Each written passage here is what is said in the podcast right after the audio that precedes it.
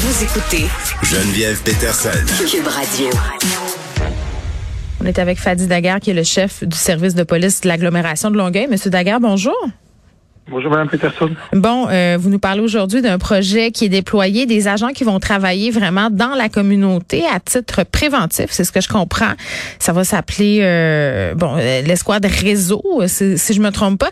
Euh, Pouvez-vous nous expliquer ça va consister en quoi exactement? Qu'est-ce qu'ils vont faire, ces policiers-là, sur le terrain? Bon, revenons un peu, euh, un peu en arrière. Présentement, les corps de police, dans le mien, Oui. on travaille à 80 de, de nos appels sont des appels plutôt de détresse humaine, de santé mentale, donc des appels plus sociaux que criminels. Et pourtant, on est entraîné beaucoup plus pour l'aspect criminel. Donc, 80 de nos appels sont là-dessus. Mm. Et 90 de nos effectifs sont euh, concentrés sur la patrouille sur les appels et les enquêtes. À partir de là, à partir de ce constat-là, on est tout le temps, tout le temps en réaction. Donc, les policiers réseau, RESO, réseau d'entraide sociale et organisationnelle, leur, notre intention, c'est d'aller en amont. Donc, aller vivre dans la communauté, vraiment s'investir de qu'est-ce qui se passe dans les secteurs bien précis qu'on a choisis pour venir éviter les appels 911. Donc, vraiment travailler avant les crises, avant le dérapage, avant la désescalade, avant l'escalade plutôt, faire en sorte qu'on puisse être là avec les partenaires et trouver des ressources pour pouvoir dé déceler les problématiques, parce que sinon, on va rester une police à réaction pendant plusieurs, plusieurs années. C'est un peu l'intention d'être Ouais. accessible, disponible et visible sur le terrain. Oui, puis pour que les gens puissent bien se faire une idée, là, il y a la presse qui a suivi euh, un peu les, les policiers de la, de la ville de Longueuil dans, dans des actions, tu sais, puis on voit vraiment que l'approche, euh, si on veut, euh, plus communautaire, euh, qui est moins sur la répression, là, qui est plus dans euh, faire baisser la tension, désamorcer les crises, comme vous venez de le dire, Monsieur Dagas, ça, ça peut changer complètement la finalité d'une intervention. Là, tu sais, c'est qu'au bout du compte, il y a moins de gens d'impliqués, il y a moins de conséquences violentes. euh, moi, c'est Il il, y a, il y aussi moins d'impact au niveau de l'appareil judiciaire, il y C'est a ça. moins d'impact au niveau de l'appareil de la santé, il y a moins de, il y a moins d'impact aussi au niveau des interventions policières plus physiques. Tout ça, ça engendre des, problématiques ou un alourdissement des systèmes. Donc, travailler en amont, bien avant.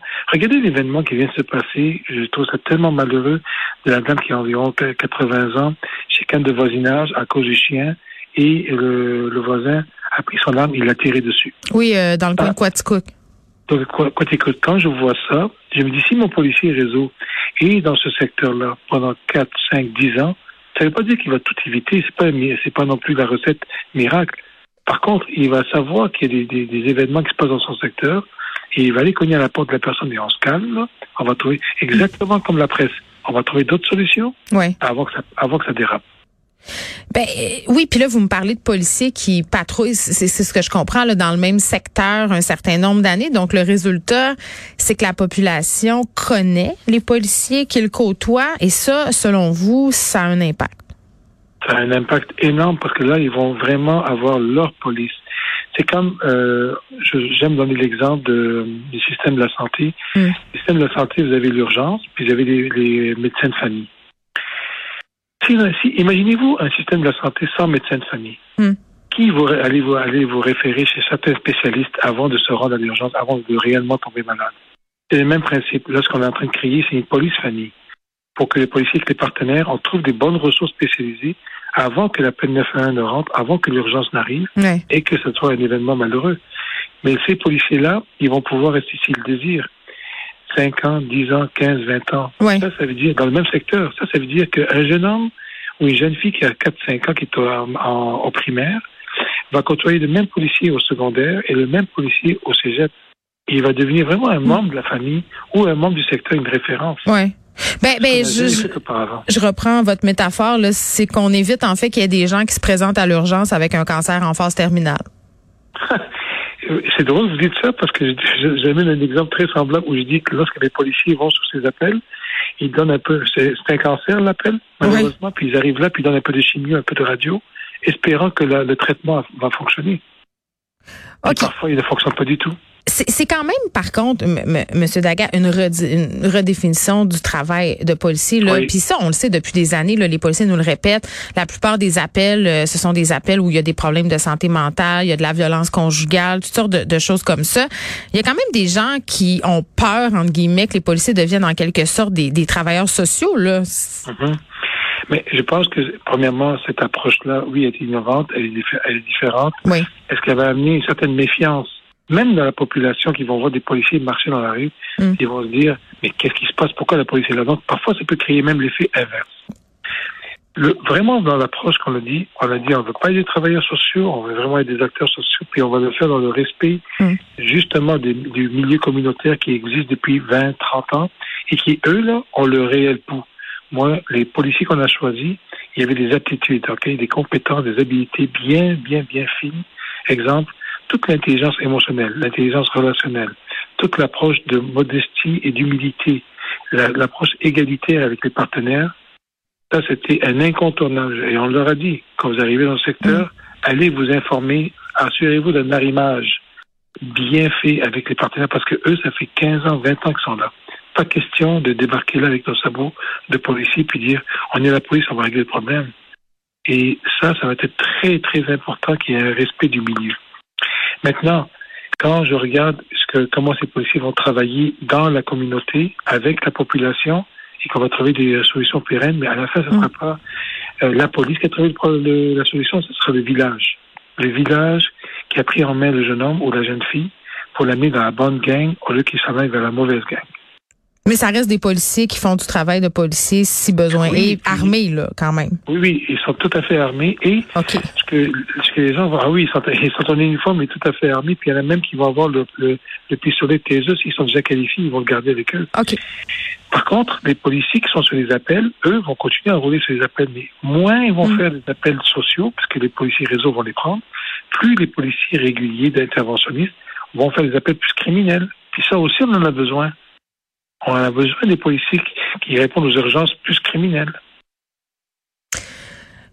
Ce qu'on a vu à Québec, et là je ne vais pas vous faire commenter euh, sur une opération du service de police de la ville de Québec, mais, mais donnons-nous ça comme exemple parce qu'on en a vu plusieurs, euh, des vidéos comme ça, des arrestations. Euh, musclées, entre guillemets. Je sais qu'il y a des gens qui aiment pas cette appellation-là, mais où ça vire mal, en bon québécois? Euh. Tu sais, ce que vous me dites, ça me fait un peu penser à ça. Je me dis, si on avait eu des policiers, euh, parlons en général, qui connaissaient les gens, euh, des policiers aussi qui font partie des communautés avec qui ils interviennent, des policiers noirs, des policiers asiatiques, des policiers autochtones. J'imagine qu'on en verrait moins des arrestations comme ça où on utilise la violence. Bon, je vais, je vais amener ça dans, un, autre angle, OK? Les vidéos que vous avez vues sont des vidéos beaucoup plus en lien avec Québec, en lien avec les bars oui. et euh, les sorties dans les restaurants. Nous, nos policiers vont être dans, des, dans les secteurs beaucoup plus euh, domiciliaires. Donc, des secteurs où il y a des parcs, des, des secteurs où il y a des domiciles, mm. où, on sait qu'on a des appels récurrents de 911 de détresse humaine. Alors, est-ce que, est-ce que ça va éviter, par contre, chez nous, des appels de détresse humaine parce que le policier réseau a été là et ça va éviter des interventions musclées parce que le policier a été là avant les événements et il a pu contrôler l'événement avec des partenaires? Absolument. Mm. Dans un exemple, on a, des, on a un secteur bien particulier à Longueuil où il y a des, la communauté itinérante, elle, vit là, et ça a amené beaucoup de problématiques. On avait une centaine d'appels par mois. On a testé le, le projet durant le durant l'année du Covid et on a envoyé deux policiers qui sont justement devenus réseau dans le secteur pour régler la situation avec les partenaires, trouver des solutions pérennes. Mm. En un mois et demi, on est passé de 104 appels à 42 appels. Mais ça, là, c'est environ 70 appels ou 60 appels de moins, moins d'interventions musclées, moins de dérapages, moins de, de, visites à l'hôpital, moins d'incarcération et moins d'appareils judiciaires. Mais ça, personne n'en parle, mais c'est incroyable. En un mois et demi, la différence de 104 à 42 appels. Ben, puis c'est comme si on se, on, se concentrait toujours sur les solutions un peu plus drastiques parce que les gens sont inquiets. Puis, puis je les comprends. Là, on a beaucoup évoqué la question des caméras euh, corporelles, notamment. Ça, est-ce que est-ce que c'est un quelque chose qui pourrait aider? Parce que les, avis sont vraiment partagés là-dessus, même au sein des corps policiers. Oui, ben les caméras portatives dans mon ancienne vie, j'avais j'avais préparé le dossier au SPVM au niveau du premier projet de 2015 à 2017, il y a des bons côtés à la caméra portative qui peut venir sécuriser le travail des policiers et aussi sécuriser la population de dire, bon, tout est filmé, moi je suis protégé. Il y a des bons côtés. Toutefois, ça a ses limites et il faut surtout pas penser que les caméras portatives vont venir amener toutes les solutions. Il y a une certaine lourdeur, administrative qui vient avec. Il y a il faut vraiment voir comment ils vont être utilisés. Donc, moi, je me dis, est-ce que c'est bénéfique? Oui, ça peut l'être. Est-ce que ça va venir changer des mentalités en termes de profilage racial, profilage social? Hmm. Est-ce que ça va venir diminuer le, racisme systémique? Moi, là-dessus, j'ai pas vu beaucoup d'études qui le démontrent. Donc, il y a des bons côtés à la caméra, hmm. mais il y a surtout un changement de culture, une amélioration de l'adapter la, la culture policière à l'approche des citoyens. Bon, racisme systémique, euh, profilage racial, ce qui se passe à Montréal avec les armes à feu, là, on a eu des incidents qui impliquent des personnes qui sont pas liées aux gangs de rue, des incidents qui impliquent des gens qui sont liés euh, aux gangs de rue. Les gens mélangent un peu tout ça, les gens ont peur. Puis honnêtement, euh, je, les comprends. Là. Moi, je suis mère de trois enfants, dont une ado, et ça commence à me stresser qu'elle sorte le soir avec tout ce qui se passe. Là, à Longueuil, vous avez pas évidemment ce même type de problème, ni le même nombre d'incidents, j'imagine, impliquant des, des, armes à feu, mais une escouade comme réseau, une approche plus euh, de proximité avec la population, euh, le fait qu'on voit le travail de la police autrement, est-ce que ça pourrait aider à les faire diminuer ces, ces, événements-là par arme à feu? Parce que je comprends que d'un côté, il faut avoir une approche répressive pour que ça cesse, mais à la base, ce problème-là, c'est un problème socio-économique. C'est ça, c'est justement ça à Longueuil. On a eu un seul événement. Oui.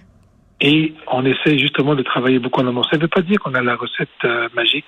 Je déteste penser que Longueuil est meilleur qu'ailleurs, parce qu'il y a beaucoup de bon travail qui se fait un peu partout au Québec dans les corps de police. Toutefois, ce que je dis, c'est que, et vous l'avez très bien expliqué, en travaillant en amont bien avant, si moi je suis avec le jeune de 4-5 ans comme policier famille dans le secteur et il me connaît, je le connais, et je sens et je vois via ses, professeurs, ses amis qu'il est en train de changer de comportement, mais tout de suite je vais pouvoir lever le drapeau. Tout de suite je vais pouvoir dire aux parents, attention, là, le garçon, le garçon il s'en va ailleurs. Là. On va les récupérer avant qu'ils tombent le ramener. dans la gamique et on va le ramener rapidement. Donc, et je pense que c'est très, très bénéfique. D'ailleurs, on a fait le projet Immersion depuis, ça fait deux ans qu'on le fait. Et la dernière version d'Immersion qui vient de se terminer tout récemment, la police de Repentigny, la police de Montréal, la Sûreté du Québec sont venus vivre les cinq semaines avec nous. Et ils ont, on a, on a vraiment eu des, des excellents échanges de bonnes pratiques. Puis ils sont venus, ils ont vécu notre expérience pendant cinq semaines. Hmm. D'ailleurs, même la Sûreté du Québec a laissé un de ses officiers chez nous pendant six mois pour vraiment saisir les enjeux, pour pouvoir voir qu'est-ce qu'ils pourraient apporter dans leur corps de police. Donc, il y a une belle ouverture des parts et d'autres hmm. pour pouvoir euh, travailler ensemble et euh, ramener ces pratiques de réseau peut-être ailleurs aussi, oui. Très bien. Merci euh, beaucoup, M. Daguerre, Fadi Daguerre, qui est chef euh, du service de police de l'agglomération de Longueuil. On se parlait de ce nouveau projet des agents qui vont travailler au sein de la communauté en prévention euh, dans une initiative baptisée Réseau. La ministre de la Sécurité publique, Geneviève Guilbeault, qui a laissé entendre que ce projet pourrait jeter les nouvelles bases de ce que pourrait devenir la police au Québec. Euh, et, en début d'émission, je vous parlais euh, d'une possible entente entre le réseau des CPE et le gouvernement du Québec. On vient d'annoncer que la CSN euh, et le gouvernement ont conclu une entente de principe. Ça pourrait, bon, techniquement mettre fin